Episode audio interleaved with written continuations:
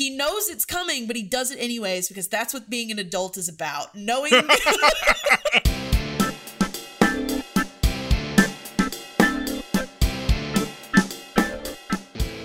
Hi, and welcome to episode of Cinenation. My name is Brandon Sparks. And here on Cinenation, we discuss film genres and the tropes and stories within them. And welcome to part four of our series on Christmas films. Today, I am joined by Amy Tip Madrid. Amy, welcome back. Hi, thanks for having me back. I'm so excited to be here. Talk about a kid who's left home alone. It's gonna be It's gonna be great. it's gonna be great. Um, yeah, but before we dive into today's movie, uh, just want to give a quick reminder, as I've been saying on these last few episodes, Cinenation Podcast getting close to our 200th episode coming out in February, and we need your help putting it together. Thomas and I will be sitting down to answer questions from our listeners, but we need questions. So if you have a question for Thomas or me about the history of the show, movies we covered, pretty much anything entertainment wise, we'll do our best to answer it. Uh, you can submit your question through our social media channels like Facebook, Twitter, and Instagram. You can almost e- also email us at cinenationpodcast at gmail.com. And finally, if you want to hear your voice in the show, you can give us a call at 818 514 5714 and leave us a voicemail with your question. Again, the number is 818 514 5714. All right, that's out of the way. Uh, as we've said, we've been talking about Christmas movies this month, and there's a lot of different types of Christmas films. Last year, we talked about Christmas adjacent films like Batman Returns and the works of Shane Black, and this year, we've been more focused on movies that try to capture the true spirit of Christmas, as they say. And so, we've covered a lot more traditional Christmas movies like It's Wonderful Life, White Christmas. And a lot of these films we've discussed have been more introspective about one's life or about passing on the spirit of Christmas to others, others like Goodwill Towards Men, Peace on Earth, all that stuff. And we talked a lot about how this genre spurs from Charles Dickens' A Christmas Carol, um, which we talked about last week with Sean on the Muppet Christmas Carol. And another thing we talked about is about how a lot of these movies make you think about who you want to spend your holidays with. And the holiday is a time where you want to be around family or your friends, the friends who you consider family. And today's movie is basically about that idea, but it's about Oh, yes. what if that family was away for the holiday, the, the most important kind of holiday for a family. So that's what we're discussing today. As we said, the movie we're talking about is the 1990 film Home Alone, which stars Macaulay Culkin as Kevin McAllister, a young boy who has actually left home alone over the Christmas holiday as his family has flown to Paris to enjoy their holidays. Must be nice. Must be nice Yeah, to go to France. To go to France. Must be nice to tr- to travel right now. Yeah, I know, right? Um, That sounds so great. yeah. Um, and while living out his fantasies of eating whatever he wants and doing whatever he wants and watching whatever he wants, Kevin soon comes into contact with two neighborhood burglars, the Wet Bandits, Harry and Marv, played by Joe Pesci and Daniel Stern. Uh, and soon the burglars and Kevin become entangled in a cat and mouse game, and the playing field is the McAllister home. Um, so for some crew members to kind of know, the film was written by John Hughes, who was just coming off a big run in the 80s with The Breakfast Club, Ferris Bueller's Day Off, and Planes, Trains, and Automobiles, one of Amy's favorite films. Yes. Um, the, the film was also directed by Chris Columbus, who would later go on to helm the first two Also, films, I'm a little bit Potter. disappointed that you didn't mention Pretty in Pink or Sixteen Candles. I, Also, he has a list. I was, John I was, Hughes movies. I Okay, was, I'm I just wasn't, saying. gonna, I wasn't gonna list. Every John, you weren't gonna, you weren't gonna do all of his Listen. IMDb list. Okay, okay. Yeah, like All right, all right. we have an episode. We have we have an episode on that, guys. Go listen to it. The John, Breakfast Club. Look at John Hughes. Came out July of 2020, so go check it out. It's it's our, one of our longest episodes, but very detailed. Um, I love it. But the film was, but the, this film was also directed by Chris Columbus, who would later go on to helm the first two films in the Harry Potter franchise. Um, another big name just to kind of mention here that's kind of weird for this family film was that the score was done by Oscar-winning composer John Williams.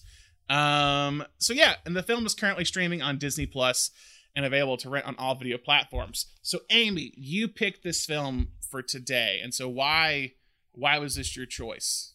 Um, I sort of picked this film for today. Oh, okay, okay. I believe we had a discussion about it. Um, okay, so here's the thing about Home Alone. Um, Home Alone is not on my okay, so let me clarify. So I was born in 1991. So Home Yeah. Alone had existed before me. And For I don't year, remember yeah. for a year. And I don't remember like I don't remember the first time I watched Home Alone. I've seen Home Alone. I've grown up, you know what I mean? It was around. Mm-hmm. I watched it. I knew about it. It was culturally significant. People spoofed it. So like I knew Home Alone and everything.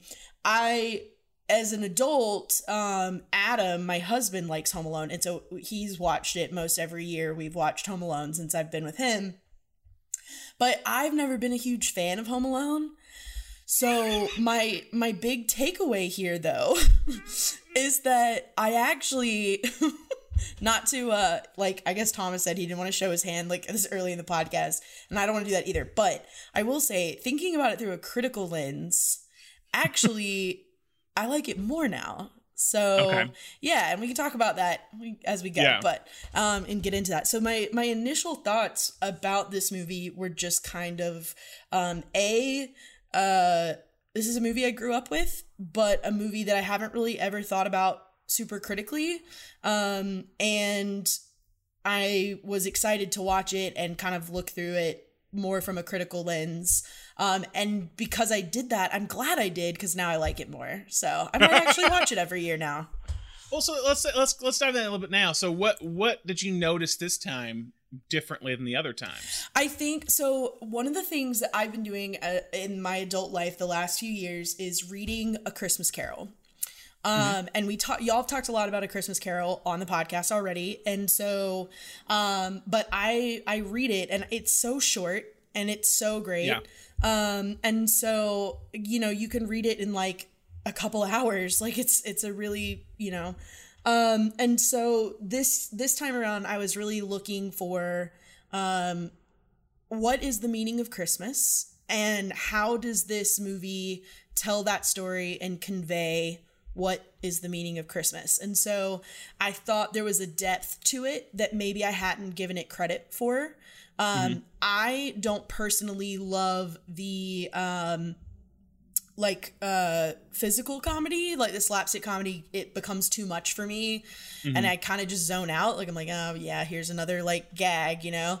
Um and but so pretty much for the first two acts though i was looking at it m- more closely and i was able to see a little bit more depth in some of the characters and their relationship and this idea of like motherhood and her relationship with her son and um, the relationship with marley and i love that um, and i can't wait to talk about that um and you know him breaking the fourth wall and um just as a, a theater lover and you know someone who really enjoys like the critical like looking things through a critical lens of theater. So i think i just felt like um i had never really watched it intentionally. And so this go around i was watching it really intentionally. And so i was able to pick up on more of the intentional choices that were made by the filmmakers and Yeah. so it it resonated with me in a way it hadn't in years past Yeah, it's interesting you say say that because Thomas and I talked about this a little bit on It's Wonderful Life, and it's kind of pops in with a lot of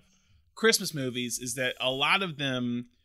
I feel like because you put them on when you're doing things around the house Right, around Christmas, yeah, And- yeah. and, so and so you're not always paying attention to what's going on. Like we, Sure, we talked yeah. about how like how we almost think It's Wonderful Life is almost an underrated movie to some extent because people put it on as like background noise when there's way more happening within it.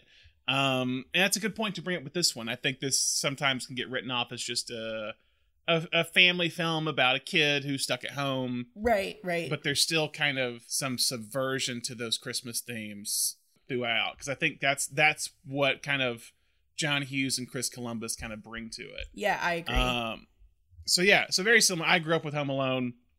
I think it's one that it's.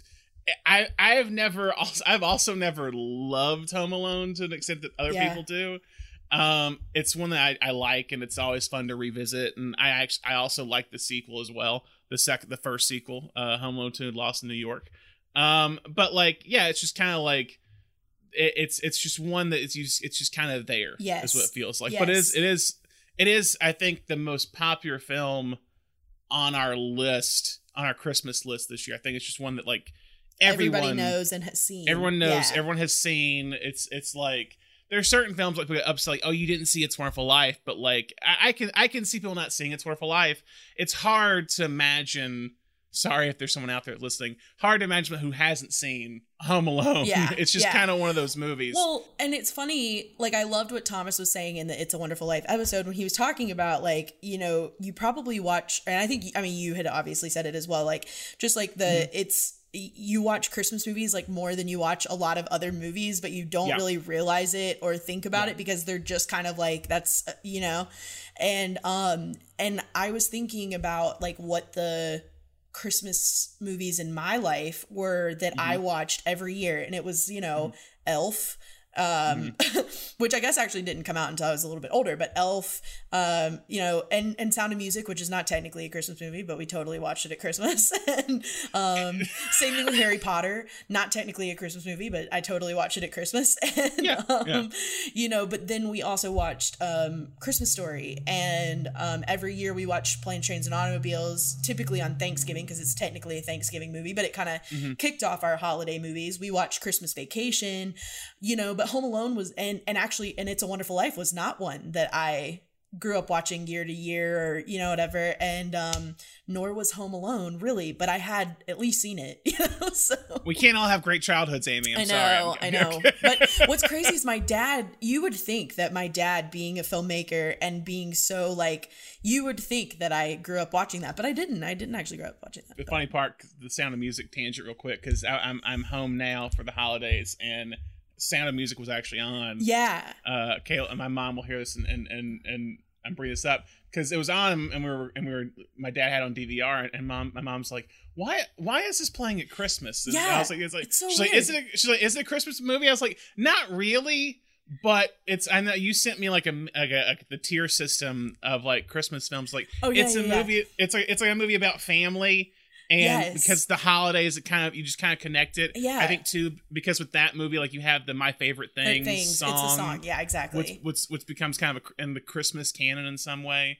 But yeah, there are those, and it's funny too. You bring in Harry Potter because that some of the movies Chris you actually Columbus. said Harry, yes. Chris Columbus directed it. Christmas Vacation, John Hughes wrote. Right. So those th- those are actually kind of all coming to play weirdly today. So yeah, so let's actually let's just dive into it of history of how Home Alone got to production. Um, so I got a lot of different places I looked at online. The biggest one I looked at for sources is the uh, the Independence oral history oral history on the movie from last year because last year was the 30th anniversary of the film. So yeah, so like many of John Hughes's films, the idea spurred from his real life. Hughes was always inspired by things that had happened to him or problems that could occur in his actual actual life. Um, while he was packing for a vacation, he was going through a mental checklist of all the things he needed to bring, and as he was doing it, he jokingly thought, "Well, I can't forget the kids." And that's when the light bulb went off in his head. Wait, what if I did forget my kids? And so he took a break from packing and he wrote down eight pages worth of notes about a story of a kid who accidentally gets left left at home while his family goes on vacation. Uh, and when thinking about the villains in the movie too, he thought about what's one thing a young kid's afraid of, and that's robbers. Yeah, And yeah. that's how Harry and Marv became the villains. And and Hughes was known for writing his scripts incredibly quickly.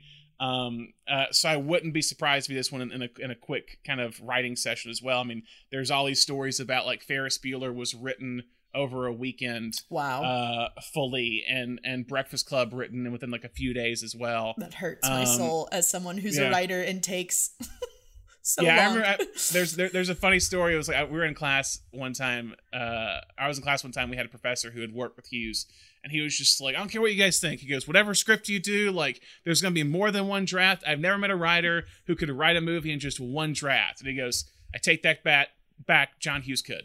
he could do it in a few days." John Hughes could write it in a Um, few days. That's amazing. What a talent. Because basically, what he would do was he would write. His idea was side story on John Hughes. He would write a full draft, and it would be long. Yeah. yeah. Um, and and that long draft, he was like, "Cool, I'm gonna shoot this, and then we're gonna cut it all out in editing if it doesn't work." Whoa. So, so like Planes, Trains example is like there's a three hour cut somewhere of that movie That's that they just like cut out to where it's now 90 minutes. They cut out half you know what's the movie, funny is that kind of like that checks out for some of the like stuff we'll talk about later. Like yeah. that makes that kind of makes sense. That checks out. Yeah. Yeah. Yeah, so basically, he never wanted his stuff cut in the writing. He always is if it's gonna be cut, we'll cut, Put it, it on the floor. Yeah. Yeah, On the th- editing then making floor. that, That then sense. making that decision uh, uh, earlier.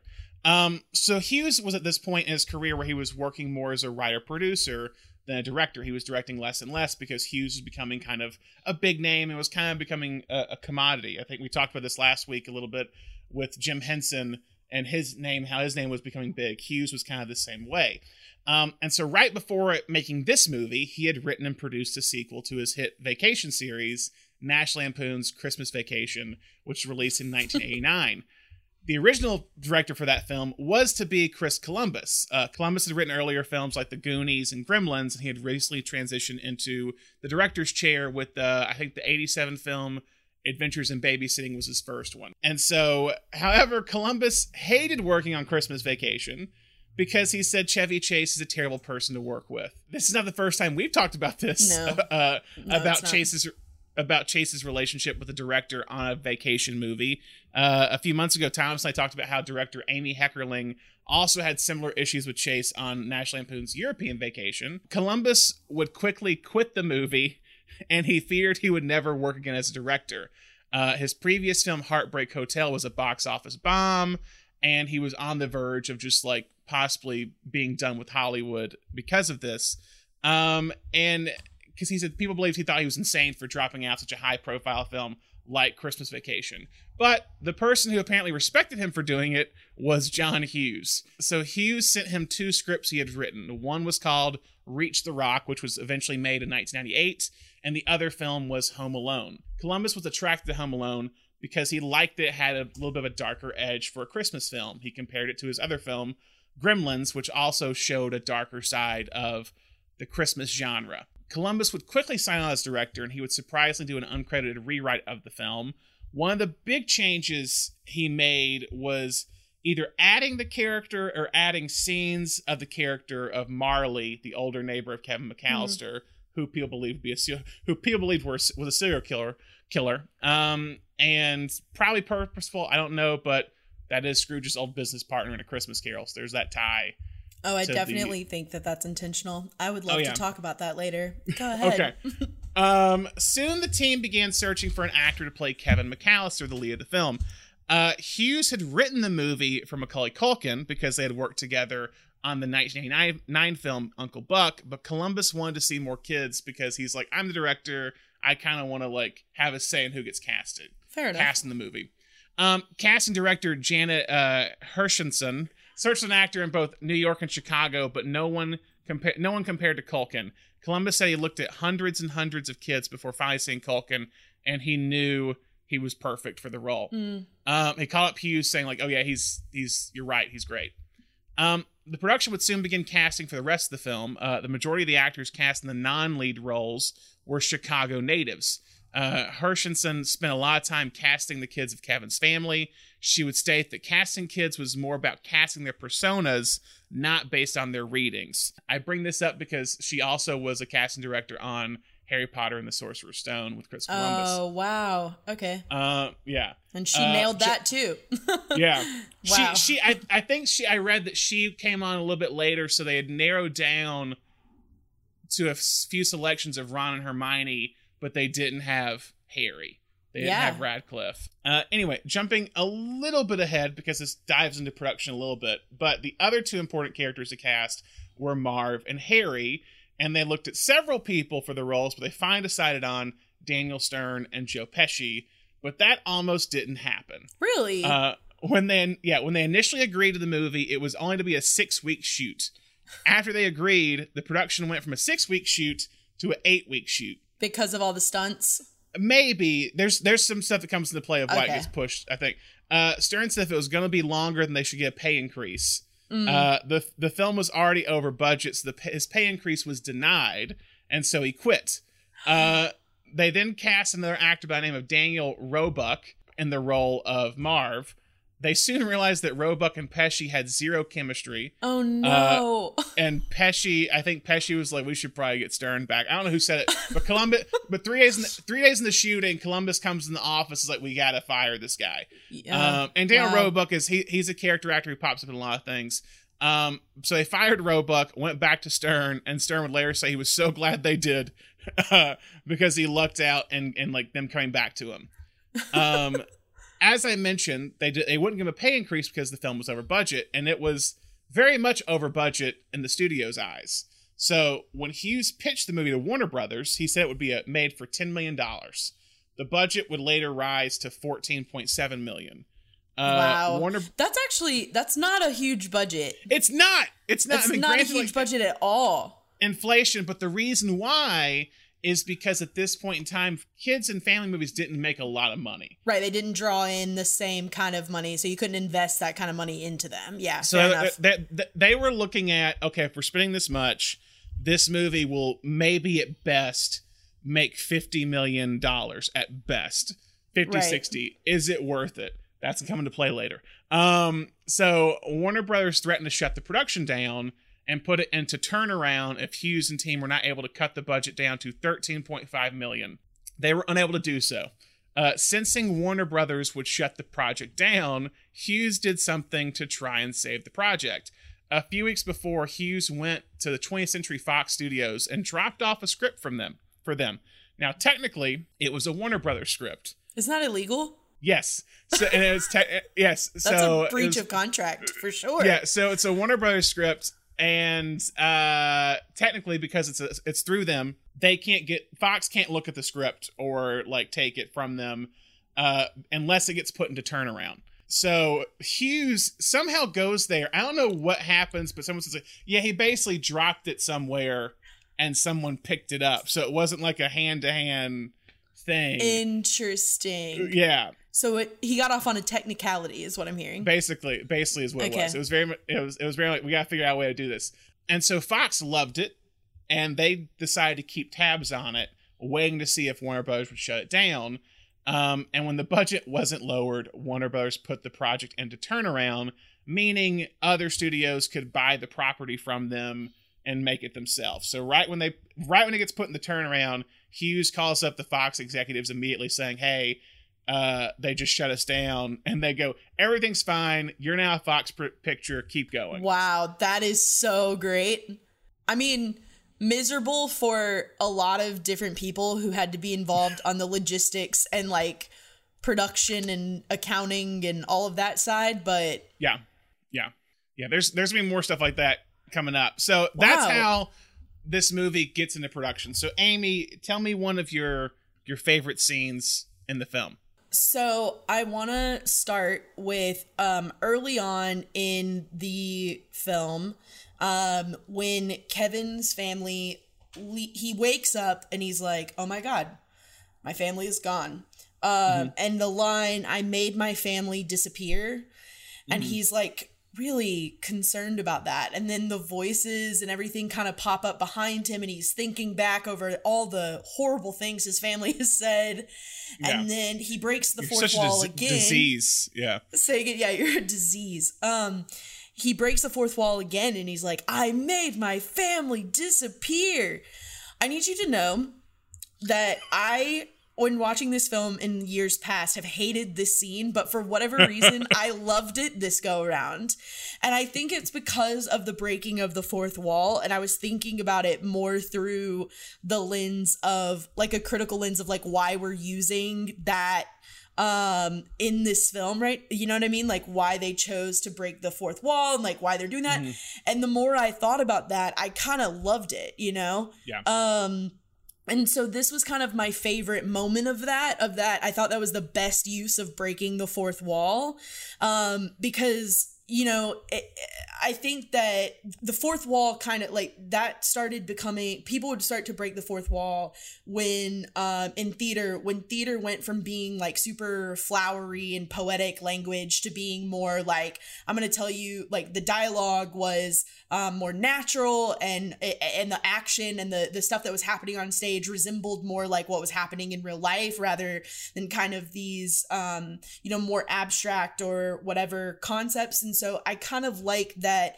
I think that this moment it it does two things one I think it makes Mhm. Kevin more relatable which I think is really important and I think he's really um you know uh, he's talking to maybe the kids in the audience like you know like that kind of thing and then two i think that um it's also reminding us that this is a fictional world and Yeah. that uh, you know i think that this is being used metafictionally to say to remind the audience like hey we know this is super far-fetched and this would never really happen and the breaking of the fourth wall is kind of used and it kind of is used throughout the thing to do that The other thing I was going to say, and I kind of already touched on this just a second ago, is I think breaking the fourth wall, I think the audience becomes um, a surrogate for Kevin's um, imaginary friend or Mhm. this like person that he's talking to. Um, and so I I just really liked that. And then the other sorry, the last thing, this is also why I really liked it. There are lots of reasons I really liked it. Um, is also because Dickens breaks the fourth wall in Christmas Carol in the book. Okay. Um, okay. So one of my favorite lines in A Christmas Carol is um is one of Marley is uh you know coming in or whatever. And in the I believe I, I could be mis uh misplacing that but I think that's the the moment it happens. It's early in the book. And Dickens says he was standing as close to Scrooge as I am standing next to you now and that is like and it was like one of those things that the first time i read it literally chills just like went up my spine and i was like oh my god you know like that was like like it was like a ghost was standing right over my Yeah. shoulder you know and so i kind of like that dickens wrote for the masses and that that was his way of like bringing you into the world bringing you into the story making you relate to these characters and put yourself in the situation of like if you were scrooge and you were sitting in this room and a ghost walked in how would it make you feel and he kind of did that in this line and so i think in the same way um, i think the filmmakers used or i think that john hughes when he wrote the that you know scene to be the breaking uh, well was that a cho- i don't know if that was a chris columbus choice or if that i'm assuming that was written That's into that, the script that that was probably Hughes. Hughes Yeah. Hughes is known for breaking the fourth wall. yeah, he is. Yes. Yeah, because Ferris Bueller and everything like that too. Mhm. So, so yeah. So when Hughes wrote that in, you know, I think that that was this almost the same thing where he's like, he's bringing us into the world. He's making us a part of it. We are now on this ride with Kevin, um, and and and it kind of brings you back to that like being a kid, and you're like, oh, that would be awesome if my whole family was gone and I had the house to myself. You know what I mean? So I just I liked yeah. that. I liked all of that. Sorry, that was a long-winded answer, but That's, that's, fine. It's fine. You know, It- it's it's funny you bring up that line. I think I might have cut this from our previous episode, but that's the same line that Sean also brought up when talking about uh, a Christmas Carol. Was that exact really? line? Oh, yeah, how funny! I, I I can't remember. You you listener, I might have cut it, so you might not have heard it, but I definitely heard him say that. But yeah, it, it's that's kind of the key point you brought up is the relatable aspect of it. Is that Right. like I mean, I even think about this with my roommates. It's sometimes like, oh, my roommates are gone. I have the apartment like to, to myself. myself. Yeah, I, I, feel like, I feel like that's always kind of a thing if you're if you're if you're married in a relationship, have roommates with a family. It's to say like, oh, no one's gonna be here. I can just right. I can do whatever I want to. I end up doing the same stuff I probably do beforehand if they were there, but it's like it's that freedom. It's that, that, like, like, oh, oh. yes, Yeah, like the whole house and- is like to myself, and I can watch whatever I want, and yeah, yeah, I don't have to worry about who, who's gonna be like the TV, who's has the TV, what I'm eating, nothing. what I'm yeah what Yeah. I'm no one's gonna judge me by what I'm eating. Um, if I want to have Taco Bell every meal, I yeah, can have no Taco one's gonna Bell. judge me for that. No one's gonna judge. Um, and and it's funny you you you distill that into that kind of scene because that is kind of true. It, it does make I said makes that whole thing relatable right? in that moment where it's like, oh, cool, I don't have to worry about anything. I made my family disappear. Kevin, you're completely helpless. No, Kevin, you're what the French call les incompetents. Kevin, I'm going to feed you to my tarantula. Kevin, you are such a disease. There are 15 people in this house, and you're the only one who has to make trouble. Look what you did, you little jerk.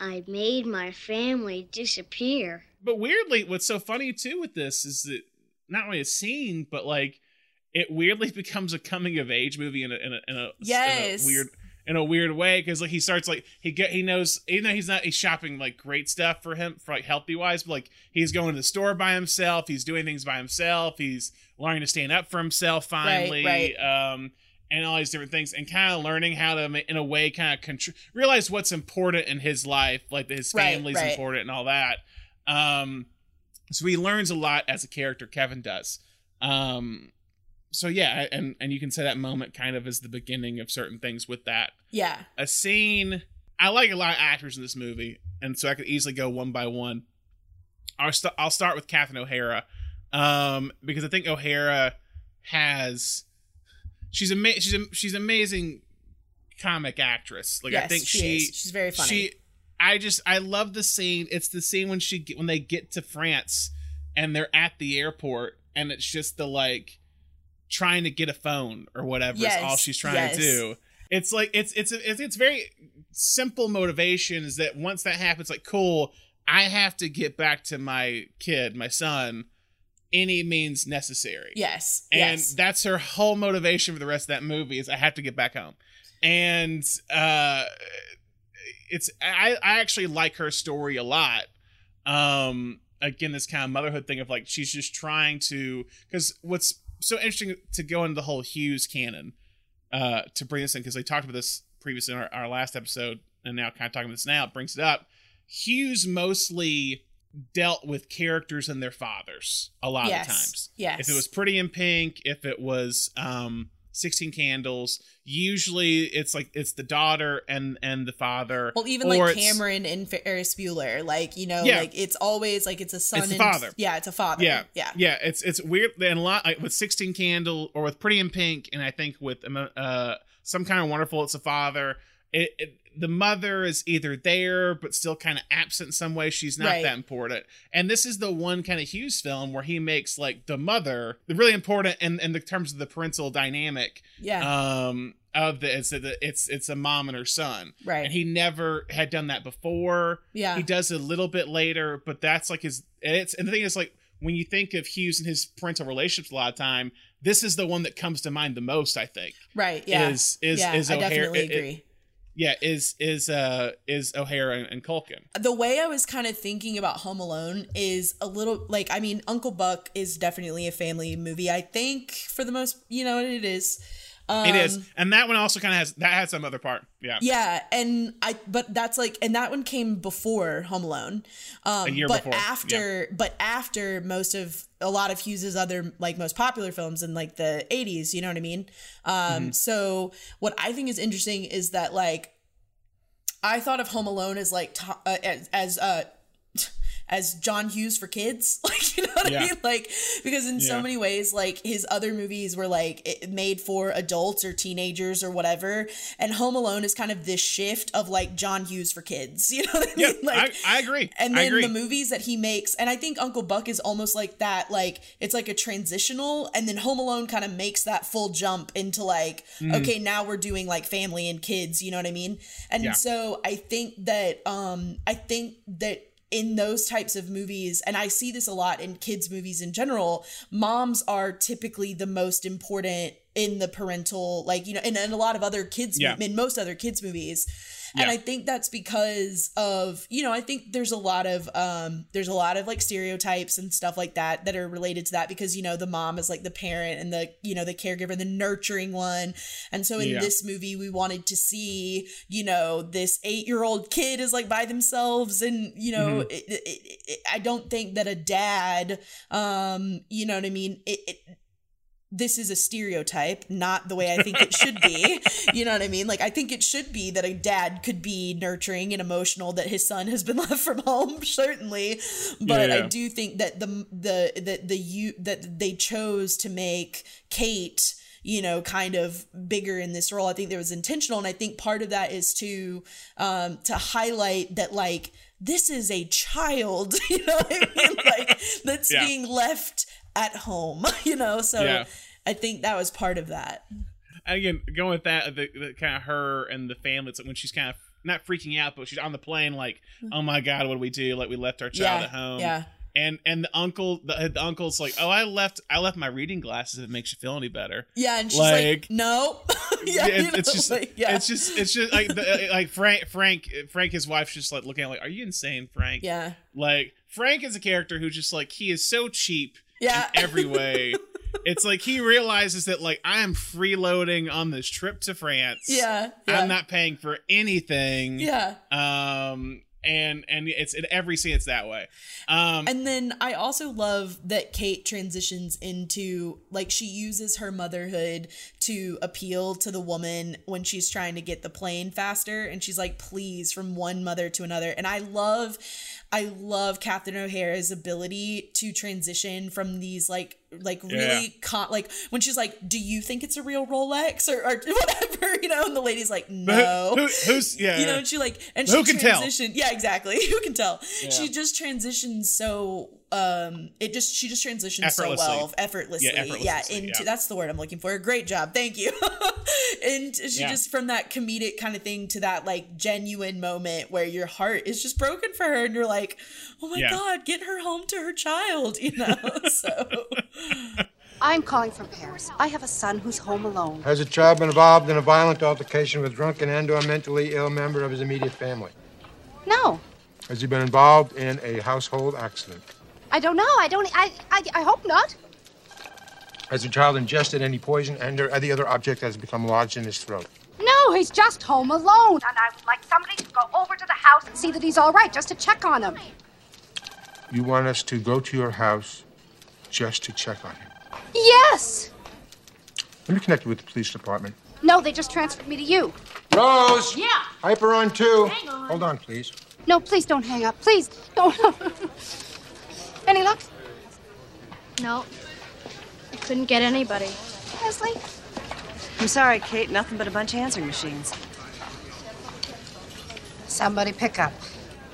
Pick up Joe Pesci and Daniel Stern have phenomenal chemistry as Yeah. as the Wet Bandits, as Harry and Marv. And like I read because uh, I read that they were you talk about the over the top humor. I think they read that like that I thought that this movie would just like be okay at best. They were just like Yeah. screw it, we're gonna go very over the top with all of this. yeah, yeah. Um, and that's what makes the movie kind. Of, It makes it outlandish, but I think that adds to like, oh, this is a fantasy. Some take it as we'll talk about later, but some people thought like, oh, this feels just like very over the, like I said, very over the top and just doesn't work. But I think it's like you have to think this entire movie. I think Columbus shot it this way. Um, was it's all from a child's perspective, Right, So so the over the top nature, why it's kind of cartoonish, 'cause I think like, well, this is all coming from Kevin's perspective. perspective, right. He he he could think that's what's happening. even if it wasn't way. quite that amazing or awesome, you know what I mean, or whatever, you know. I'm not saying I'm not saying it's like uh, everything's great with this, but like yeah, it's like I think that's the choice that they're making um with that. But yeah, Pesci and Stern, I love that Pesci is is just I think kind of petty i- in a, in a lot of times. It's like it's the scene where like he's they're driving and he sees the he sees Kevin and Kevin looks at him weird when he sees his tooth and he's like I didn't like the way I didn't like the way like that the way kid looked, kid at, me. at me. And like seeing Pesci in this movie is just like insane. Like this is the I think this is the same year as Goodfellas. That's the insane part to me. Is like he make I don't watch a ton of those movies, like the Goodfellas. Like that's so not my like genre of like. Literally, anyone who's ever listened to a podcast with me on it is like, yeah, that's not Amy's thing. They don't. They No, know I'm not that. saying, but, like- but you know like, what I mean. he- but he wins an O- to. No, but that's He what I'm saying. I think Oscar it's crazy. yes, exactly. It's like this man, it, like talk about the range. yeah, literally. It's Yeah, just two two months after Goodfellas comes out, he's making this. He wins an Oscar for Goodfellas the same year. He's Yeah. where he's where he's just like just a character who's just so kind of cold and all like just completely uh, I guess profane and obscene in a way. And here you have him doing just mumbling and gibberish, like just completely separate ends of the spectrum. right, like slapstick and you Yeah, know, it's yeah. insane. Yeah, like to put is. that in perspective. Yeah, put that in perspective that he's doing these two separate roles in the same year is is. And I didn't realize it until we just started talking about it, just how kind of crazy that is. I, I've heard Scorsese, Pesci, I think is uh, not annoyed, but Pesci's always Scorsese's told Chris Columbus before. He's like, yeah, Pesci, like no matter anywhere he goes, the thing they recognize him the most for is Home Alone, and he doesn't get Yeah. it. Like he doesn't Yeah. get. I love But that. Pesci and Stern just have uh, they're great together. I love when they're like Mhm, robbing the mhm. place and like Stern's just like we're the wet bandits. We're the And wet he- bandits. And he's just Yeah. like Marv, you're, Marv, you're so dumb. Like Yeah, it's yeah. like again we, we talk about this idea of like family in these Christmas movies, and really Harry and Marv are a family. That's kind of the Yeah. like they're basically brothers. Yeah, um, sure. in a way. And like their their way their way of spending their holidays together is just, just robbing people's houses. Burglarizing the community. It brings them so much joy. Don't worry, Marv. I'll get them for you.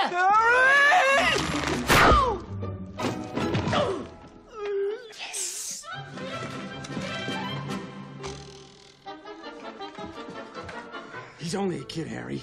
We can take him. Ah, shut up, will ya? Oh, What is it? you're missing some teeth. Where? That's where I go to. I go to. I'll kill him. I'll kill him.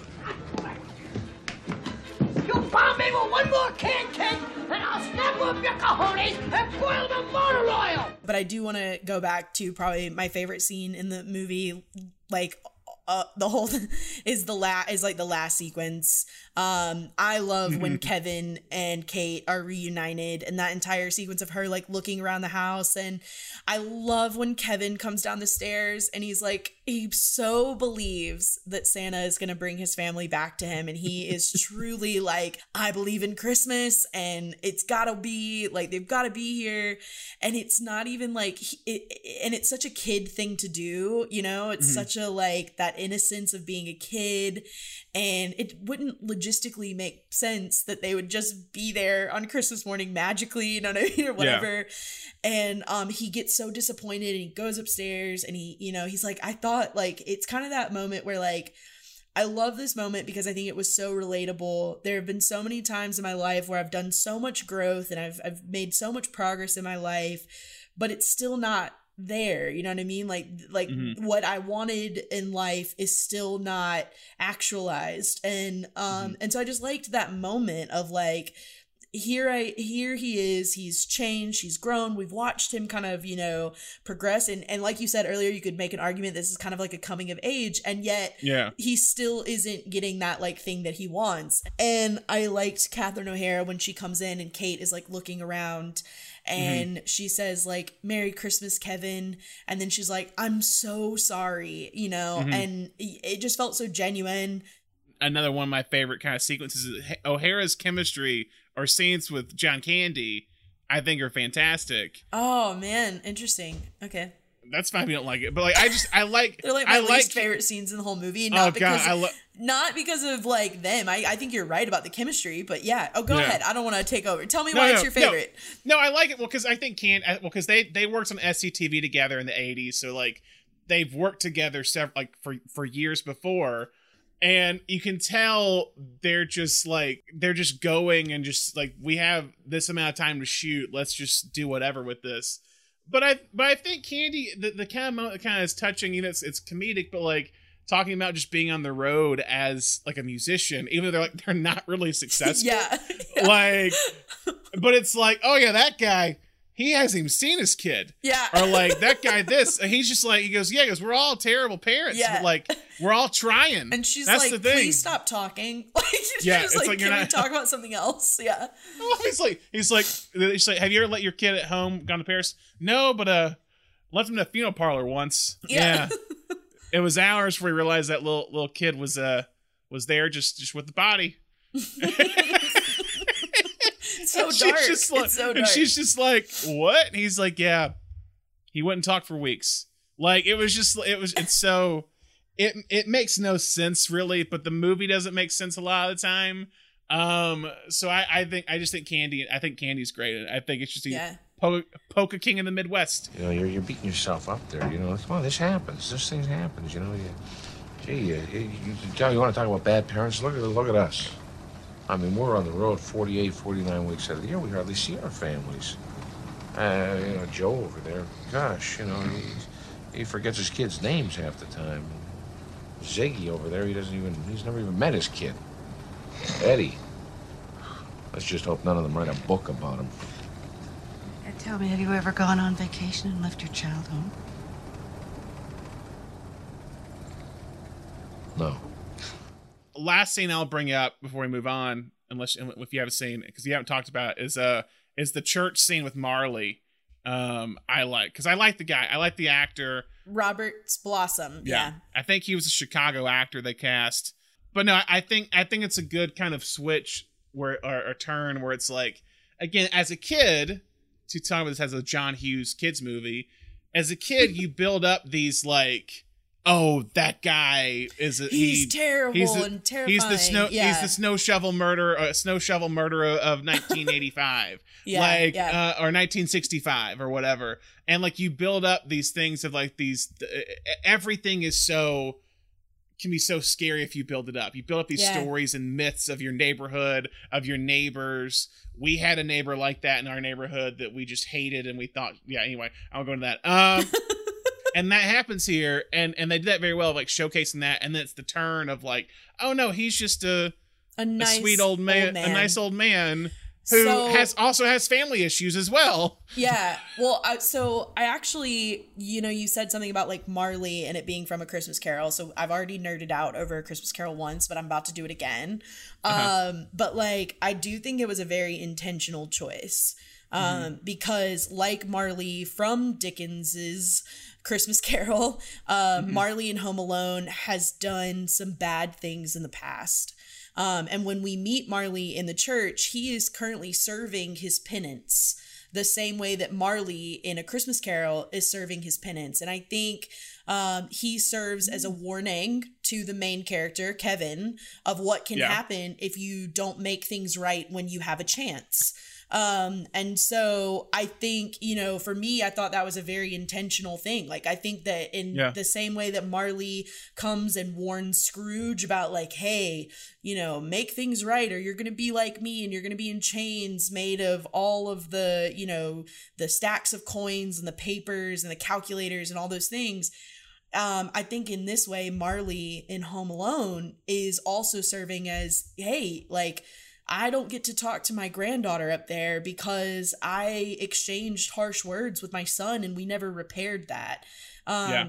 And fortunately, in Home Alone, Marley gets a much better ending than Marley in A Christmas Carol. Because in A Christmas Carol, Marley just he just is forever a ghost serving his you know he's in uh purgatory but um or Yeah. whatever but i do think it was intentional and i actually really loved that Yeah, it's I, I, it didn't hit me until you said that just now about with like the warning that he gives. I, I didn't ever I didn't make that connection until we just discussed it. It's like it, he is the Marley. Marley saying Mhm. if you if you do this, you're gonna wind up like me. Mhm. And Marley in this is very similar. He's saying like this is what happened to me, and now I'm sitting here, and this is the closest I can get to my granddaughter. Is this is is through this?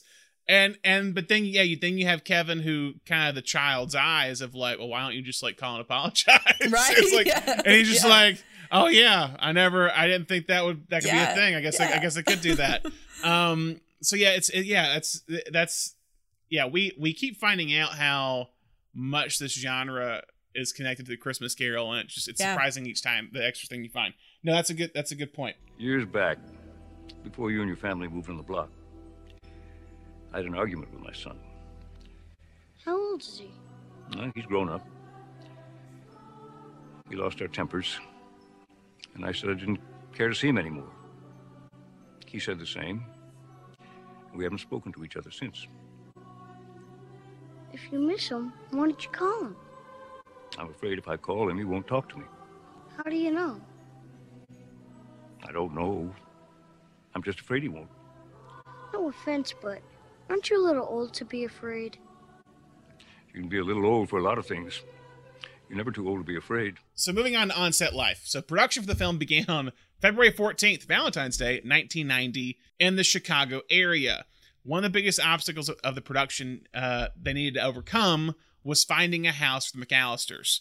After a thorough search of weeks of looking around Chicago area, they finally landed on one in the Chicago suburb of uh, Winnetka, where almost all of John Hughes' films were shot. Um, the only issue was that they couldn't use most of the interiors because they had not matched what they were going for in the film. So they had to build a lot of the house interiors uh, at a high school, a local high school. Um, Hmm. They built they built them in the gym, and the the scene they a scene which they did the same thing for Breakfast Club. Uh, the scene where they it's the flooding of the basement. They actually built that set in an empty swimming pool at the high school. Is what it was oh wow and that's how they flooded it. The high, yeah, the high school was a new new Trier High School, which was also used in Uncle Buck and Ferris Bueller's Day Off uh, as as like certain sets, and the production offices were also housed at the school when they were making it.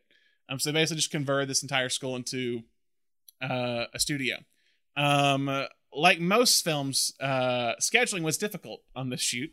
Um, Really, especially with, don't say. Yeah, don't With say. all these actors and all these Yeah. ki- and all these and all these kids. kids that you can't. Yeah. Oh so god. so with Cul- so with Culkin and the other kids, uh, Devin Ratray, who played Buzz McAllister, said that he would work eight hours and then have school for three hours. Um, because Culkin was younger, he could only film until 10 p.m. at night. Ratray says says that there was always there wasn't a lot of time on set to hang out because they were if they weren't working, they were in school. Um, Hmm. He did say the kids were given scooters to ride from class to set, and the producers soon realized that was a mistake because they had a bunch of kids riding around the empty school uh, scooters. on scooters. Um, also, and because Culkin would be done at like 10 p.m., uh, they would shoot out Culkin, and then Columbus would basically say all of Culkin's lines uh, for Harry and Marv when they were shooting the nighttime stuff um, outside. So basically, he's like, "Yeah, I was, I was Kevin from 10, 10 p.m. to six, to 6 a.m. is what it was when we did nights." Um, and because they were in it for and for the exteriors, they had to shoot those all at the actual house. So they were in this neighborhood, suburban neighborhood, and he's like, they're probably so annoyed with this of like us yelling action and yelling and stuff at like three, four a.m. in the morning uh, for this film. Um, no, I don't know. To, People love that kind of stuff. They're like, "Oh I my know. god, did you know this filmed in my neighborhood and I watched I know, but- right from my yeah. door?" You know? I think, I think, I think. I mean, I think it's like Lincoln. Bull. It's like Lincoln Street is what it is. I actually found the address. So there you you, go. could go. Yeah, you, they, they're actually doing an Airbnb for it. I think I read Oh, point. I did read that. I yeah, read they're an that. Airbnb. Yeah, they're doing an Airbnb for it. Yeah. crazy. Um, so yeah, uh, according to uh, Senta Moses, who is also one of the McAllister kids, the most difficult scene for them to shoot was the McAllisters were running through O'Hare and International Airport in Chicago. Um, while the scene was short, it apparently took several days to shoot, with thousands of extra, with thousands of extras, uh, and with actors running at full speed down the the area where they're at because it was so it was such a big set apparently, like down Or the big- gate or whatever. down the gate. Yeah, That seems crazy. why would you not just build like a generic looking airport? Like, why did you have to do that in the O'Hare? the 80s were different they they just shot everything on location like They're like, nowadays no, it has to be the Chicago O'Hare Airport. Like, yeah why? oh though? yeah Like, yeah that's that ninety percent of the people who are seeing your movie probably have never even been to that airport. like, it makes it feel real amy it makes it feel okay, real you know who else makes it feel real? Set decorators, production designers. like, you know, I'm just like, I feel like there was a way to make the, it. the 80 the 80s are different though i got like there's All not as much well, studio space and I it's, guess it's so so. much cheap That's it's just cheaper crazy. I mean they were shooting in a school like they didn't Yeah, have yeah, that okay, much money enough, fair enough, fair enough, they were shooting in a school there was not production space there were in no chicago sound stages in Chicago? Yeah, that in they could Chicago just, like, area. out, you know, No. build like an People airport. people hadn't been shooting in Chicago. The first time they shot in Chicago for a while was 1980 with the Blues Brothers. So it'll been nine years since they were really shooting in Chicago. and it was really just John Hughes shooting his like teen movies and everything. It's so funny. So there wasn't much to do, so you had to use those sets. Um, but anyway, but the it seems like the most difficult person to work with on set was not any of the kids, but it was Joe Pesci. Um, ap- apparently Pesci hated that he had to be on set at 7 a.m. sometimes because it meant it meant he was not able to put in nine holes of golf before he went to work. Are you Um, kidding me? No, he complained extensively to the assistant director, but so Mhm. after that, his call time was moved back from 7 a.m. to 9 a.m. They so gave could- him what he wanted. He's Joe Pesci. Uh, oh my god. uh, d- director of photography uh, Julio Macat also Pesci complained a lot about the lines he had to say on set. Uh, and because it was a huge script and a fan uh, of a huge script, there was little improvising on set for him. Um, P- Pesci would become so frustrated with this, he would want to use profane language, but was not not allowed to use profanity on set. So Pesci made up his own gibberish gibberish language to vent his frustrations, which was not in the script. So all that like him doing the like just that, that's all like just Pesci adding that in, and they were they were it. okay with that. And while I said there was not much ad libbing on set, one person was allowed to ad lib, and that was John Candy. Um, Candy being one being one of Hughes's best friends, uh, came in to do the cameo role of Gus Polin- Polinsky, Polka King of the Midwest, as a favor for Hughes. Candy was only paid four hundred and fourteen dollars for his role, Shut up. which was less than the pizza delivery boy actor made on the film. um, And this is after Planes, Trains, and Automobiles. Uncle Oh, yeah, he's Like, big. this is like, He's big, Like, yeah. This is like John Hughes Yeah. is. Uh, I mean, uh, Yeah. John Candy is like John Candy at this point. Yeah, yeah, that's hilarious. Uh, Hughes offered him a percentage of the box office gross, but Candy refused, saying that he's doing it because they were friends. Um, Hughes told Columbus to let Candy do whatever he wanted, so Candy and Catherine O'Hara pretty much improved all of their scenes together. Uh, and in terms of scheduling, Candy's was the hardest of all because he was only available to shoot for one day. Wow. Uh, so they shot all of his. that didn't feel. Uh, well, they had a lot they cut, is the thing. Oh, okay. I was gonna say it didn't feel like it would have taken more than a day. They shot for a 23 hour shoot day, is what it was, to get all of Candy's stuff Damn. in. I've only done like one or two of those in my days. that's pretty rough. Yeah, I, that's. I I had read that basically they let him do like four or five ta- or a few takes of like from the script, and then they would just let Candy and O'Hara um go. Um, last thing, one one of the biggest worries that Columbus had while shooting the film were the stunts. Um, it seems like no one was majorly injured on set, which is honestly kind of surprising. Uh, Colum- Columbus would say that you would see these men fly up in the air, land hard on their backs, and everyone would just go completely silent. Silent. He'd walk over and ask, "Are you okay?" And the guy would hop up. Perfect. the only injury that was respo- was reported, from what I can find, it seems that during one of the rehearsals, Pesci accidentally bit Culkin's finger uh, and left a scar on it. Is oh what it was. no! Yeah. Wow. So Pesci was not only mean to everyone, but also biting people. Like It was. It was the scene. It, it was the Oh, scene. rude, uh, rude. Production would production would finally wrap on May eighth, nineteen ninety, after eighty three days of filming. Um, one last thing about Pesci, I, I read that that he didn't want to see Culkin outside of like the scenes. Yeah, because makes- he he wanted Culkin to fear him when they actually did scenes together. That's yeah, I mean that's kind of cool. I remember reading um in Chronicles of Narnia Tilda Swinton did the same thing Mm-hmm. to the kids in Chronicles of Narnia. Yeah. Yeah, and also like, do you want to spend a lot of time with kids? Is, is Yeah. that's the thing. Like, but no, but I- yeah. I think it does work. Like with I mean it really does. does. I mean it adds to kind of that like intimidation and you're there's a comfort level that comes with like, you know, and I think that yeah, there's some of that you can't really fake and so doing that really creates that tension a little bit. Yeah, absolutely. And into the aftermath, the film would be released on November 10th, 1990, which is somewhat early for a Christmas film. Mhm. Um, uh, however, it was met with mixed reviews, with many many critics calling it unrealistic and contrived. Audiences, however, did not feel the same way. Uh, it would stay at the top of the box office for 12 consecutive weeks. Wow. The film would eventually gross $285 million in the United States and a total of $476 million worldwide. Hold on. Hold on. Hold on. In its first box office run, Yeah. it was four. What was it? Say those numbers again. Four, 476 well I, I don't know about box worldwide it was 476 million 176 million, and it was 14 million to make this movie. yeah and think about that warner Damn. brothers exec executive who was fighting over 1.5 million That's hysterical to think about that. Holy crap, that's so crazy. and also think about john candy passing up on percentage of box office I gross know. Oh man, Yeah. John, my man. so so yeah the- Wow, so it, but it, it did make it did make 285 million in its initial run in the us uh, becoming the highest grossing film of the year uh, it would become the highest grossing comedy of all time until the hangover part 2 surpassed it 21 years later um Oh, that's great. That's awesome. It would also become the highest grossing Christmas movie of all time until that would fi- was finally surpassed by the 2018 film Dr. Seuss's How the Grinch Stole Christmas, the animated version with What? Benedict Cumberbatch. Yeah. Weird, weird, weird. Yeah. Okay. The film would also receive some awards love surprisingly. Uh, it was nominated for Best Comedy Musical at the Golden Globes, and Culkin was nominated for Best Actor in a Musical Comedy at the Golden Globes. Uh, take what you will, it's the Golden Globes. Um, Yeah. the, the the movie would also receive two He was Oscar really nominations. good though. Oh no, he's great. He's great. He's fantastic. Yeah. We we probably should talk about him more, and we will. Like I think Yes, he's, I think it's an amazing.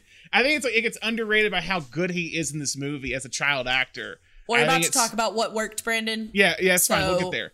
The movie would also receive two Oscar nominations: one for John Williams' score, and one for Best Original Song. At the end of the credits, yeah, I know. I didn't I watched this, and I still don't remember the original song that well. Yeah, is the thing. me either. Um. So yeah, the film's success would res- result in a massive boom in the family film genre, inspiring studios to invest heavily and then for the 1990s with the spec scripts of people just writing all these kind of original uh, family comedies started popping up around that time. The film would also receive four sequels, is what it was. The Yeah. most recent one coming out this Christmas. Yeah, with like Ellie Kemper and whatever. Yeah. Home Alone 2, Lost in New York being the biggest. Um, with the success of both Home Alones, Hughes would mostly stay in the family genre, making films like 101 Dalmatians, Flubber. I think he actually had signed a pretty exclusive deal with Disney um, not long after this. Um, Columbus would also become a go to director for several studio comedies and family films, and more specifically, films with kids in the leads. There, and that would be Harry Potter and the Sorcerer's Stone and Chamber of Secrets. Now, Home Alone still is a holiday favorite. Um, and with Disney Plus recent sequel, it shows that some believe there's still money to be made. Um, and it's still, I think, I think it still weirdly continues to. I don't know if it continues to grow in popularity, but I think it just becomes a part of people's rotation more Yeah. every every Christmas. Um, especially with streaming, it's one that, that Disney's always pushing. Yeah, for sure. Um, on their site. So, Amy, what worked about this movie? Well, we've already kind of talked about it, but I think that since we've already touched on it a little bit, we should just go ahead and talk about Macaulay Culkin and how Yeah. amazing he was. He was such a Yeah. great, like, I mean, I mean, and he, I don't know, it was just he was so good, and he was able to carry this this movie, and he was all by himself for most of the time, and he just Yeah. did a great job. Yeah, Yeah, he pulled a Will Smith I Am Legend for like most of this movie. he was like by himself, the only person Yeah. on the planet, his and, own and one planet. and one thing I talk about too that wor- wait, I didn't mention this favorite scenes, but I mentioned it here what worked. I it's a separate thing. I love just the old 1940 1940s gangster film he watches all the time. It sucks because like he'll just basically be known for this movie because it was just so big. Uh, yeah, yeah. no, there's No, no, yeah, there- there- no, you're there's right. no- nothing against Macaulay. No, like his his brother Kieran has like kind of uh, taken the space of where he could have been with Succession and TV shows like that. I would I would argue that people also really liked him in My Girl. I mean, yeah, he's I good my, My Girl. I mean, yes, Home Home Alone definitely is going to be like that, but also like I don't know. I just feel like man, there, there- there's a little more. I don't know. I think that worked for like Macaulay Culkin. It worked for me. He worked for me. No, I think yeah, I think he's great. Yeah, I, I mean, I think the cast overall is great. I think Yeah, definitely. I agree with they, that. I. I think I think even just the the other kids that are there for most of the time. I Yeah. think Buzz, Buzz is uh, great. yeah, I, I think I, I even like the moment where it's like him, Buzz, and the sister talking. She's like, "Are you not worried about him?" He's like, "No." He goes, he goes, he goes, eh, or it's like one, he would do this. B, uh, he would do this, and thirdly, uh, he's just like, yeah, he's, so- like, no, I don't care. He- yeah, he he says, and now it's coming back to bite him in the ass or whatever he Yeah. says. Yeah, He's not the he's not the sharpest knife in the drawer, but he has confidence. That's yeah, the thing. Yeah, that's uh, that's true. But yeah, and I said I love I love Catherine O'Hara and John Heard together as parents, Pesci and Stern. Um, I'll bring up this too. I think John Williams' score is amazing. Yes, I do too. As soon as I heard the sound, like the, you know, that piano start, like in the beginning, I was like, oh, you know, it's like, Yeah. that's classic. I, and I remembered it immediately. Yeah, it's it's for it's it's you gotta think about it. It's like, again crazy where you like you have Joe Pesci crazy to see him in this movie, and it's crazy to see John Williams doing the score for like just this, kids movie. Kids movie, yeah. Um, and then of course that sets up his relationship with Columbus for Harry Potter, Right, right. um, which he does later. But yeah, it's like I think the score is great. I think it's very recognizable. The opening score. Uh, I do again. I love I love the feel of the movie, like the Christmas like Chicago production design feel of the whole thing. Yeah, I do too. the house. Like the, the, I I like the house because it feels. I I I heard Columbus talk about this of how like they tried to make it to where like it could feel like modern 20 years from now if possible Right. and like even though the furniture still it still kind of feels a little old it doesn't feel like It doesn't date itself the way that some of these movies tend to date Yes. themselves. Yeah. yes For sure. this is it's 30 years ago but it it it doesn't fully feel in terms of like the way the house is kind of structured out is like like like I would love I would like he complains about the loft upstairs like I love that like the the the attic that they have Yeah, up there I'm yeah. like that'd be a cool room to have Well, and I liked, you know, I think Chris Columbus has this. There is a Chris Columbus, it's stylized in a way that you know it's Chris Columbus kind of making, directing this movie. And I really like that. Um, I felt like I, I liked the tone of this. Um, Mhm. and I liked Chris Columbus as a director, and I think that worked for me too. Mhm. I think it's one of his better films, Columbus. I think I think Yeah. for me he can be kind of hit or miss. Um, but I think he I, I give him- no matter what, how I feel about some of his stuff, I think he actually has a really great eye for casting. Yeah. Um, Mhm. most of the time, and then whoever and his casting director, if it's Janet Hirsch, Her, Hirshenson, um, like I think just he, like I, I- still he works really Potter, well with kids. Like he, He work, does. He does. He's just so good at that. he could hey i read him he said that like if you're working with kids you have to learn how to kind of be a performer as well Yeah, because sure. you're really acting you're really kind of acting opposite them off camera Right, right. to get the get the thing you're wanting um and and yeah I, I, I to briefly talk about potter with this like i think i still think it's just amazing how they were able to pick not just three kids but the like like J, uh um uh well i'm blanking on his name Draco Malfoy, Um, Tom Felton, like Tom Felton, yeah. thank you. and Devon Murray and Matthew Lewis, and Yeah. like there's uh, just a every single one of them. And then Yeah. what's his name? Um, Alfie, who is on uh, How to Get Away with Murder. Uh, Mhm. Like he was Dean Thomas in Yeah. uh in Harry Potter. It's just like these actors who are they're so good and they've gone on to do other like incredible stuff. Like it's amazing. I mean, with the exception, well, Rupert Grint actually is. He, he's, he's, actually he's busy doing. Yeah, He- he's doing. yeah he's in he's, he- he's still in Britain doing stuff yeah, yeah, yeah, he- yeah. I just yeah, but I mean, but he, you know, but all of them. I mean, it's just pretty impressive. Um, and it's kind of like like learning that fact that you were saying earlier about the time that um that she took to cast all of the um younger like all of the kids Mm-hmm. Yeah, you know what i mean yeah.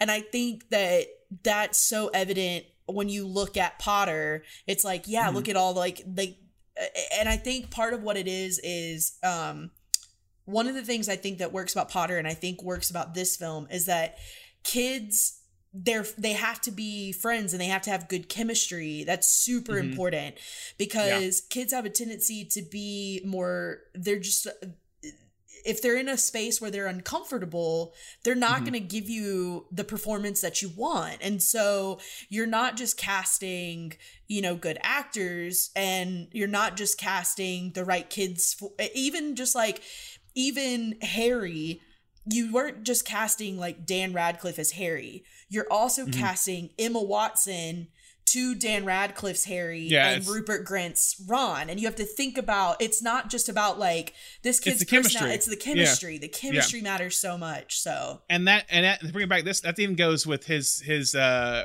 like like realizing oh yeah this guy who's who's marv isn't working with pesci like Right, and we're right, three exactly. days in Like, yeah. we have to we have to go get daniel stern back Right, like he yeah. i think he has a good eye for that like even in movies i don't like that he directs i think he he still has an eye for the cast he picks did anything not work about this movie Um, yes. Um, we've already kind of talked about this. Um, but I didn't love the like slapstick physical comedy always. Yeah. I think it gets excessive in the third act. Um, this movie is long and I felt like it could have been shorter. Um, oh two two's even longer yeah. Oh, by Two- the way, two- two- I have a two's like confession two hours long Um, Uh-huh. I tried to watch Home Alone 2 for the first time last year and I fell asleep. Um, and I've still not seen it to this day. So I got nothing. Um, but yeah, like I feel very strongly that, um, yeah, this movie could have been shorter. And for me, the parts I would have cut were the slapstick and the, uh, physical comedy. So the entire third act of the movie I mean, not the entire third act. I just felt like like it got redundant at a certain point. Like, okay, he got hit in the head with paint cans. Okay, we set his house, his head on fire. Okay, I mean, we yeah. shot him in the face with a BB gun. Like, you know what I mean? Like, it's just like you know, It's a lot. like, It's a lot. just It's a lot. I agree. Like, it's just It's a a lot. lot. Like, it's like, and I felt like it was just kind of the same, you know. And it almost like, and this, uh, maybe this is a hot take. I don't know, but I feel like because uh John Hughes uh this was kind of like we were talking about it's a shift into children's movies and Mhm. it's kind of like sometimes I see um you know, I've I've seen other children's movies do this before where they really dumb kids down and they're like, "Oh, you know what's funny to kids? Getting people getting slapped in the face." like, you know what I mean or whatever. And it's just like, yes, that's funny, but at a certain point like it's just like, you know, like it's just I don't know. So to me it felt like they were just doing it because they thought that that's like what kids would like laugh at, not because it Mhm. actually moved the story forward in any way. And so for me it just went on for too long. That's fair. That's fair. Yeah. I think the problem that I kind of have with this is like I feel like they they do a lot of a lot of work to make it to where they keep Kevin at home and no one like goes to help him. It's like, "Oh, there was a storm, so it knocked out the power." power and we but can't the get power came the back on. thing- yeah we can't Yeah. get the phones working Get the phones Yeah, to yeah. It's a lot to like to make sure no one can contact him. It's like someone sent a it was a meme today where it's like this actually happened. It would just be, "Hey mom," it was a text. "Hey mom, Yeah. no one's home. What's going on? Oh my god, we forgot you. Stay right there. We'll be we'll be back." Or like or Yeah, call this yeah. person. Go to this person's house. The Yeah, end. yeah, Like it's it's very much that. Um, I agree. And and that so it, they work really hard to like make you just like not realize like yeah why can't anyone call and it's Yeah. like oh because the storm yeah but all the Christmas all the Christmas lights still work, but the storm can't call. also i i don't love I don't- this is where i'm You're gonna be careful You, you, you don't love John Candy? no i love john Candy. oh my god plane trains and automobiles you know this is like my favorite movie ever I meant I meant I meant in this movie. In this Oh movie. yes, Uh, but that's not what I was gonna say. But we can talk about that if you want to. Yeah, I I just felt like um, and knowing kind of like the circumstances in which John Candy came to be a part of this, it kind of makes a little bit more sense now. But it felt like it was just like okay, we need something to hold her up. Like you know what I mean? So like, and so I don't. I I just felt like it was you know um one thing I will say, and I don't know if I like this or didn't like this, but I do think that John Hughes was relying on some of the same things that he had used in past movies that he just kind of like chopped up and, and put into Home Alone a little bit. Yeah, I know. I, it's a, maybe you're looking really Well, scary. I'm trying. right I'm trying to think what part what But parts like, you're talking okay, about. so exa- for example, uh, well, Uh-huh. breaking the fourth wall, like we already talked about how that was similar to Ferris Bueller. So like some of the same like things, devices that John Hughes uses, in, and that's, I mean, and that's typical for any writer, right? Like that's just your style or It's your tropes. voice or whatever. It's whatever. tropes. Yeah, yeah, you know yeah, what I mean? And that's okay to some degree. And I don't necessarily, and that's what I'm saying. I don't know if it didn't work or it did work. I'm not really sure. I just, I think it's important to point it out. But the Mhm. one thing that I did think is when she is, um, when Kate is talking to the woman in the airport and um the the woman and she's mad and she's like anything please just get me home or whatever it was Yeah. like almost shot for shot the Steve Martin like in planes trains and automobiles when he's like f Yeah, yeah. this like uh, get me an effing car right effing now which Mm-hmm. is one of the funniest scenes I've I love that scene so much. But you know, like but I felt like it was like it was kind of the same, you know, it had a different tone because obviously Kate was in a different situation, but I just Yeah. thought there was some of that that's like, you know, and even the like running through the airport, you know, kind of crazy like we like that like that was because I love planes, trains, and automobiles, this Mhm. felt very much, and that's kind of what made me remember earlier. I said uh, that this is like John Hughes for kids. That's kind of what made me feel that way. Yeah. is because Yeah, yeah. I love planes, trains, and automobiles, and I kind of watching Home Alone. And I'm kind of like, is this planes, trains, and automobiles a little bit for kids? You know what I mean? Like, Mhm. um, with a different, you know, obviously, but um, yeah, yeah. I mean, I, I think I think with Hughes too. I mean, I I I, I get your point because I think I don't think he's. I think now he's still in the same realm of what he was before, just for kids. But I think what I don't like is later when he just like fully. Just like I'm gonna make kids movies, and it just feels like rip-offs of Home. Uh, it just feels like things taken from Home Alone, Home Alone Two. Right. Yeah, Um, exactly. And then Home Alone getting made. It's like the same movie, Home Alone two, three, four, five, whatever. It's like the Yeah, Home same. Yeah, Home- yeah, Home Alone. It's Yeah, Home Alone Two plot, you know. Yeah, Home Alone Two is just like I think he said I'm just gonna make like the same movie but set in New York is kind of the thing, and and that's because he didn't have a lot of hits after Home Alone, so like, I gotta Right. make something that's gonna hit, and I make Home Alone Two. Well, and, and again, and- too, I I you, oh, I was gonna say you could make an argument that like um 101 Dalmatians is a similar like you know what I mean like you've got the Horace and Jasper is basically Marvin Harry Yeah, yeah, yeah. you know what I mean it's that like slat like that physical comedy where they're getting you know kicked in the butt by a, a horse and you know like Yeah. Glenn Close is you know going face foot face forward into a thing of molasses or whatever like so i think that you know like I- think it starts it's almost like it doesn't become a problem until after home alone i'm just starting to see it Mhm. in home alone if that makes any sense it's like it's becoming formulaic Yeah, I, yeah, I think I, I think Home Alone's the is the is the kind of one of the last ones that he does. Not the last one, but one of the last ones he does, where it feels relatable. Yes. and that's why I think Right. what does work. Um, I think that's the. I think when it gets later, I think it's just it's it's the. It becomes like, oh, you guys like the falling down. That's what I'm going to do type thing. Right, yeah. Um, and I think it misses. The, I think it misses the kind of the core of what he's doing in Home Alone.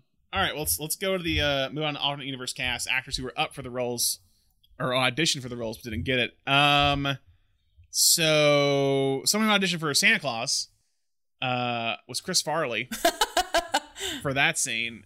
Um, Farley apparently because Columbus knew Farley. They actually went to church together I, at one point. oh great Chris Columbus and Chris Farley, but he knew Farley was a was a partier, and the and and it was it was I think it was uh either Sunday or Monday. It was it was eight a.m. audition time, and he's like Farley walks in, and I can tell like he has not slept since the night before because he was out partying, and he just didn't he didn't impress Columbus. Um, Wow. so he didn't cast him. He, he goes he he, he would have been good probably, but he just we it, he he uh he didn't work out. Um, the role of Uncle Frank was written for Kelsey Grammer originally. Uh, really but, Grammer, but Grammer couldn't do, didn't do it. Um, and it went to yeah to Gerry uh, Bamman. Uh, Chicago native John Mulaney was asked to audition for Kevin, but his parents declined. really yeah, that's hilarious They- that's great yeah. Uh, Jon Lovitz was offered the role of Harry that went to Pesci, but Jon Lovitz turned it down. interesting Um, Robert De Niro was also offered the role of Harry, and he turned it down. i'm and not so- surprised by that So they're just like, let's go. Who's who's he acting like with? all next? the He's acting with like like Yeah. literally yeah that makes Jon Lovitz not. Jon Lovitz is the more comedic guy, but like, yeah, it's like De Niro is like, who who did De Niro work with on Raging Bull? Who's he doing Yeah. right now? Oh, let's go with Pesci. Okay, film facts. I have a few of these. Uh, there is a few screenings of It's Wonderful Life, as you see in the movie that Yes. he's watching. Because I think Tom, as Thomas and I talked about how with the cable departments, you could see It's Wonderful Life was constantly uh, on television at this point in time around the holidays, so it made sense that was there. and also in french There's that. There, yeah, he, but he's all, he's watching it. I think at home. Yeah. and they're also watching it. Wait, was he watching It's a Wonderful Life in at home, or was he watching I'm pretty Miracle sure. on Thirty Fourth Street? He might have been doing both. Uh, they show a lot of Yeah, them. Maybe it was just that one. Yeah, Because I, I know, I know in Home Alone two, it's in Spanish when they're watching it. yeah.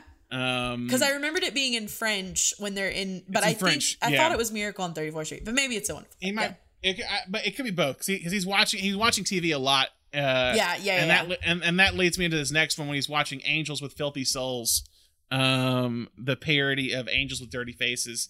Um, they shot that the film within the film that he watches uh, in one day.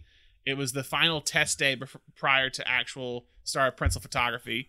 Uh, and they cast kind of Chicago actors, local Chicago actors in the roles. To create the illusion that the film was an authentic 1940s gangster film, they actually shot the film in black and white, and his office only featured props from that era, is what it was. So for the longest time, I mean, people I know thought it was a real film at one point. I definitely thought it was a real film, and then I remember when Seth Rogen was like really upset, like last year or something. He was like, "Wait, this is not a real film," and everybody was Yeah. like lost their minds. To go with John Williams, the music for the film was to be done by Bruce Broughton because he had worked with Columbus on Young Sherlock Holmes. Columbus had wri- written it, and he liked Broughton's score on that one. He wanted to bring him back to work on it, but Broughton had to back out of the production because of a tight deadline with Rescuers Down Under. Um, so he could not do the score. Columbus called up his good buddy Steven Spielberg um, because they had worked several times together, and Spielberg got him in touch with John Williams. Uh, John Williams saw the film and loved it and agreed to do the score. Wow. So moving on to story questions. I I, I just want to know, like, I, I know it's the holiday season, and I know I don't want to judge labor force anyway, but how long does it take to fix the phone lines in this area? Yeah, My God. in this in, in this specific area of Chicago when everything else seems to be working. Yeah. like Why? like uh, yeah, it's just weird. It's like because it, like it wasn't all a the big. linemen taking off? Like what's Yeah, going on? it- yeah. It wasn't a big storm. No. like it's not a big storm. It was it's just like you you could fix that in a few hours, I think. And I, granted, I was not alive at this point in time, and if I was, I was alive early '90s. Like I don't know how the phone servers worked with this, how long it took them, but I feel like it shouldn't have taken them like days. yeah, it did. It took them like almost a week. I- no, not a week. I- like well, three I- I- days, right? It's like if yeah, it takes me over three was- days. That's their question: Is like how long does this this movie take place? How yeah, how many days is I'm it? trying to can't. because realistically, like that it took two or three days for her to get back. It took. But I don't think they. Here's the question: though. I don't think they would have landed on the plane. I think once that door was shut, they were done. Oh, like, yeah, I, yeah. I've never. I, I was like, they would not let them on, and they're just like, take Okay, whatever seats okay. available. Hold on, but we also grew up in a post 9/11 world, so I don't really know. I mean, what True. was the 90s That's fair. like? That's you know fair. what I mean? So that's like, fair. That's fair. that's a um, fair point. yeah, Like that's a fair point because because you could still like just kind of like like if like at that point in time, if I was like coming to pick you up from the airport, I could literally go to that gate Right, right. and pick you Yeah. up there. And See, now that is not the case. and that's like the the only other question I had is, um, would Kate have really gotten into a car with Gus? I don't know. Like I'm I like don't I know. don't know if I would. Like I don't know. Like weren't there were no cars or taxis or rentals? You know what I mean? I mean, you do what you gotta do. I guess like so. to go get go, go get your son. Like I get it. Uh, I mean, it's weird that it's like that she would also like it's like and and their their van is like just a storage truck that they're sitting in the back Yeah. of, basically. Yeah. Um. Yeah. I would. I would have some worries. yeah, I would have some worries. yeah. Um. I'm surprised she doesn't, but that's that's because she's a good mom. I guess is what it is. Um. or she really wants to make up for what she did. I don't know. Um, Yeah. So yeah, moving on to awards. The Beatrice Straight Award, actor, action limit scenes that kills it. I personally thought that Roberts Blossom. I don't know if he. I mean, I guess he's more of a supporting character, really. No, no, I, I would, I would, I would count him as Beatrice Straight. You would okay. Well, he but he's named. He has a pretty significant. I don't know. Okay, so I just wasn't sure. But if you if you count him, Yeah, then- he's only in like three scenes. okay. He has, he has, he has one speaking part, like speaking scene. Roberts Yeah. Blossom. He was phenomenal, and I think he definitely earned an award Yeah. in this one. I think he's great. I, I agree. I think, I think for the amount of time, even even in the, times he doesn't speak, he's very memorable in terms of his look. Yeah, And yeah. they did a good job of like making him like that guy who could have been a serial killer, But wasn't. That turns into like a sweet older man who like wishes he was with his family for Christmas. Annie Potts X Factor Award, supporting actor, actress that is the most memorable. Joe Pesci. Yeah, I think it's Joe Pesci. I, I, it sounds like he was kind of a jerk on this set, but I, I mean, in the past, I've given this award to terrible people. So I've heard, yeah, I've heard, I've heard, I've heard way worse stories on set. So yeah, I mean, eh, yes, Not- eh, also not- yes, okay, not to make not to make this not not not, bad, but yeah, Yeah. Like, it, and again, I don't, I don't, I don't know. Um, like, who- allegedly. Yeah, I, I don't, I don't know, don't I don't know. fully what happened. Like, I don't know what fully what happened. It just, it sounds like he really wanted to make his golf time. Like that's that's Yeah. his tea time. That's that's a all man it who loves golf. That's really what But it I, but I think, I think for like for him, just like I'm just gonna do this for whatever, and like he in committed. the same year he, in the same year he does Goodfellas. I just find that amazing. I just really like that he committed, and I think he was really funny, and he had great chemistry with with everyone he shared a scene with. Really, I mean, he I he's really great, and he sold it. I like the part when he shows up at the beginning when he's, when he's portraying the cop and he's trying to talk to like everyone. yeah. I think it's a great scene. I that. Um, Yeah, So yeah, no, yeah, Pesci makes sense. I mean, Annie Potts X Factor Award used to be called the Joe Pesci X Factor Award for a reason. did it really?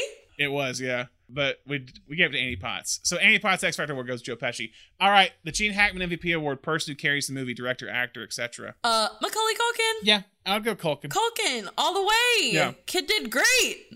Yeah, also, I think- weirdly, he's like super way older than me, but in my brain, he is still eight years old. Your. No, he's just eight years old, like Yeah. forever. So I'm like, the kid did great. He's like literally thirty Yeah. something years old and He's forty one. forty something. Oh my god, yeah, you're right, forty something. I'm thirty. That was scary a little bit, but yeah, Yeah. I think Macaulay uh, Culkin definitely. I think so too. I, I I think like I think I think Hughes and Columbus or you can say, but I think if you I think if you don't have Culkin in that role, like you could have a bad act, a bad Yeah, kid actor in that role, and the movie, and the movie just Would- does not wouldn't- work. eh, that is exactly how I felt. Um, Yeah. That's exactly how I felt. I think that, you know, yes, it's well directed and it's well written for sure, but I think without a strong actor in that role, it would have failed. So, yeah. All right, final questions. Uh, recast it if it was remade today, which kind of was. Yeah. Um, who who would you cast? So, um, I I really had a the hardest time I had was Kevin, only because like I don't really know a ton of like kid actors. I, like yeah, I don't know. kid actors. Yeah, yeah. I knew so the one that I would say um, I really like Elias Harger from Fuller House, which don't judge me, but I totally watched Fuller House. Um, but he was he was so good in it. He was so like funny, and he I feel like he could have helped that, but he's like 14 now, so I don't I don't know. Um, but I don't well, yeah I don't know any kids, but he was um he has this kind of like uh confidence that Kevin has. Um, and I think he could really pull that Okay. off. And like the guy, the guy I actually had in this recent one, I actually like. I like that kid and stuff. But the new one, what's his name? Who is it? Archie Yates is the kid. Okay, what's he Um, been in? Yeah, he's been in Jojo Rabbit. I think he was great in Jojo Rabbit. Oh my It's god, like- I so, totally like- love him. Yes. So like, I, I I think he's actually perfect casting for it. It's just Yeah, the movie's problem. I don't know how the movie is. Um, I gotta say though, okay, so I also had um on my list actually I had the kids from Jojo Rabbit, but I thought they were older. He's twelve. He's twelve. So uh, he he's he's oh, so he there. was younger than uh Roman Yes. Griffin Davis, yes, who played. yes, he was. Oh, I didn't realize that. Okay, then yeah, that's so great. He's I, perfect. I feel like we might. I, I feel like we might just go with the same exact cast that they have. I mean, I like Ellie Kemper. I like Rob Delaney. Um, but I almost like want to like. No, I. I want to. I want to find a Joe Pe- I want to find a Joe Pesci type. Is the thing. Um, I didn't go with a like exactly like a Joe Pesci type for Harry, but I I actually think you I don't know maybe. Um, I said Daniel Craig for Harry. I'm found. I like. I think Dan I think Craig's Daniel Craig would be so great. He's so funny. I think he's funny. Yeah. Um, but he's also like kind of scary and it, he not scary, but he could be intimidating to a kid. You know what I mean? Like, found Craig. yeah, I I relate to Daniel Craig. Sam Rockwell came to mind for me as well. Oh, I love Uh, Sam Rockwell. He's underrated. I love Sam Rockwell. I would. I would say he's getting properly rated. I think after the Oscar Oh, win, I think. oh yeah, okay, think, all right, I fair think, I think yeah. for a while, Sam Sam Rockwell was like the best kept secret in Hollywood. Yeah. Um, and now everyone kind of is getting there to know him. Yeah. So I I, I like Craig or, or Rockwell. What about Marv? What about? Marv, I have Chris O'Dowd. That's fair. Okay, I'll keep that. What what about what about um Kate. Kate. Um, so I I have Emily Blunt. Okay. Yeah, we're we're definitely going prestige on this. I can tell. Yeah. oh Um, yeah. Well, Emily Blunt. So the reason I chose Emily Blunt for Kate is because of the scene where um, Catherine O'Hara as Kate switches from comedy to like gut wrenching emotional, where she's like, she's like, you know, the Rolex, and then she's like, Yeah, yeah, yeah. I I could hear Emily Blunt saying the like from one mother to another, please or whatever. Yeah. I heard. I was like, I I can see Emily Blunt saying that, so that's why I went Okay. with her. Yeah. I'll take it. I'll take the Yeah. cast. Daniel Craig or lots uh, of uh Eng- not english but lots of uh because chris o'dowd is irish but like um European European, european actors. european actors yeah That's most. That's mostly today anyway. Does this film fit with any other genres? i think we kind of touched on this earlier but i do kind of think it could pass as a coming of age film It could. I think Yeah. it could. yeah, I think I mean, he overcomes his fear of of the basement. He stands up for himself against the robbers. He he goes from being like. I mean, it's a, a, another funny thing. Is like his progression of like from eating just like junk food ice cream, to like junk food. yeah. I mean, he's still eating junk food, but like go from like eating at, at the at the at, At the, the cha- chair, like chair, watching TV, to by the end like With the night at- candles at, the, yeah, and- at yeah. the dinner table and everything. and he Like, says he- the blessing and everything. he evolves. I He's evolved as a actually. I also really loved uh, one more visual way that they showed us Kevin's progression, which was the aftershave, which I loved. Like at first, I he- mean, that's- that's the uses it- classic, he- yeah. But he uses it twice, which I think is funny. So the Yeah. first time he does it and he makes the fr- crazy face, he doesn't know that it's going to happen. So it's like, ah, I can't believe, you know, he didn't know because he's never used it before and he's like doing it. And then the Yeah. second time, he knows it's coming, but he does it anyways because that's what being an adult is about. Knowing knowing life sucks, but you gotta push through, you know? Yeah, push through it. So I like I, that. I like that, yeah. Um, okay, and then finally, how does this film fit with the Christmas genre? I definitely think goodwill towards men, uh, introspection, the Christmas Mhm. setting, um, obviously connects very closely to a Christmas Carol. Um, Yeah. so I think in every way this is a Christmas movie for sure. Or realizing who you want to Yeah, be with on Christmas. absolutely. And it's all present in this one. Yes. Well, Amy, I think that's it on Home Alone. Yeah. Um, that's all we have to say Wow. about that. And that's Uh, that. good times. Uh, and so for next week, our last episode of our Christmas, our Christmas series, also the last episode of 2021, we're doing the movie called The Apartment, directed by Billy Wilder from 1960. It's a little bit of a, almost fits in the Christmas adjacent in a way, but we want to do something because it's coming out after Christmas, and Apartment is like a Christmas slash New Year's Eve, made more of a New Year's Eve movie, so it gets you in for the new year. I think it still kind of covers some of the stuff we've talked about this month. So get ready for that. That's streaming on Kanopy and Tubi. I would suggest running on or going on Kanopy if you have that. It's a free service. So yeah, but that's all I have for this episode. If you're a fan of the show or a new listener, make sure you subscribe to the Nation Podcast so you can stay up to date on all of our new episodes. You can subscribe to our show on Apple Podcasts, Spotify, Google Podcast, Stitcher, or wherever your podcast. And if you haven't already, make sure you write us a review on whatever platform you listen to the show on. These reviews kind of help us gain more traction, help people see us. Uh, we like hearing what you have to say about us. It helps improve the show, but also mainly helps us find a, a larger audience. So please do that if you can. That's what we're asking this holiday season. That's our gift we're asking for. Um, and finally, don't forget to like us and follow us on Facebook, Twitter, Instagram, TikTok, all that jazz. Amy, thank you again for joining me. Of course, it was great. Thank you for having me. And For sure. happy holidays. Happy holidays. And thank you all for listening. Hope you listen to more episodes soon. Bye.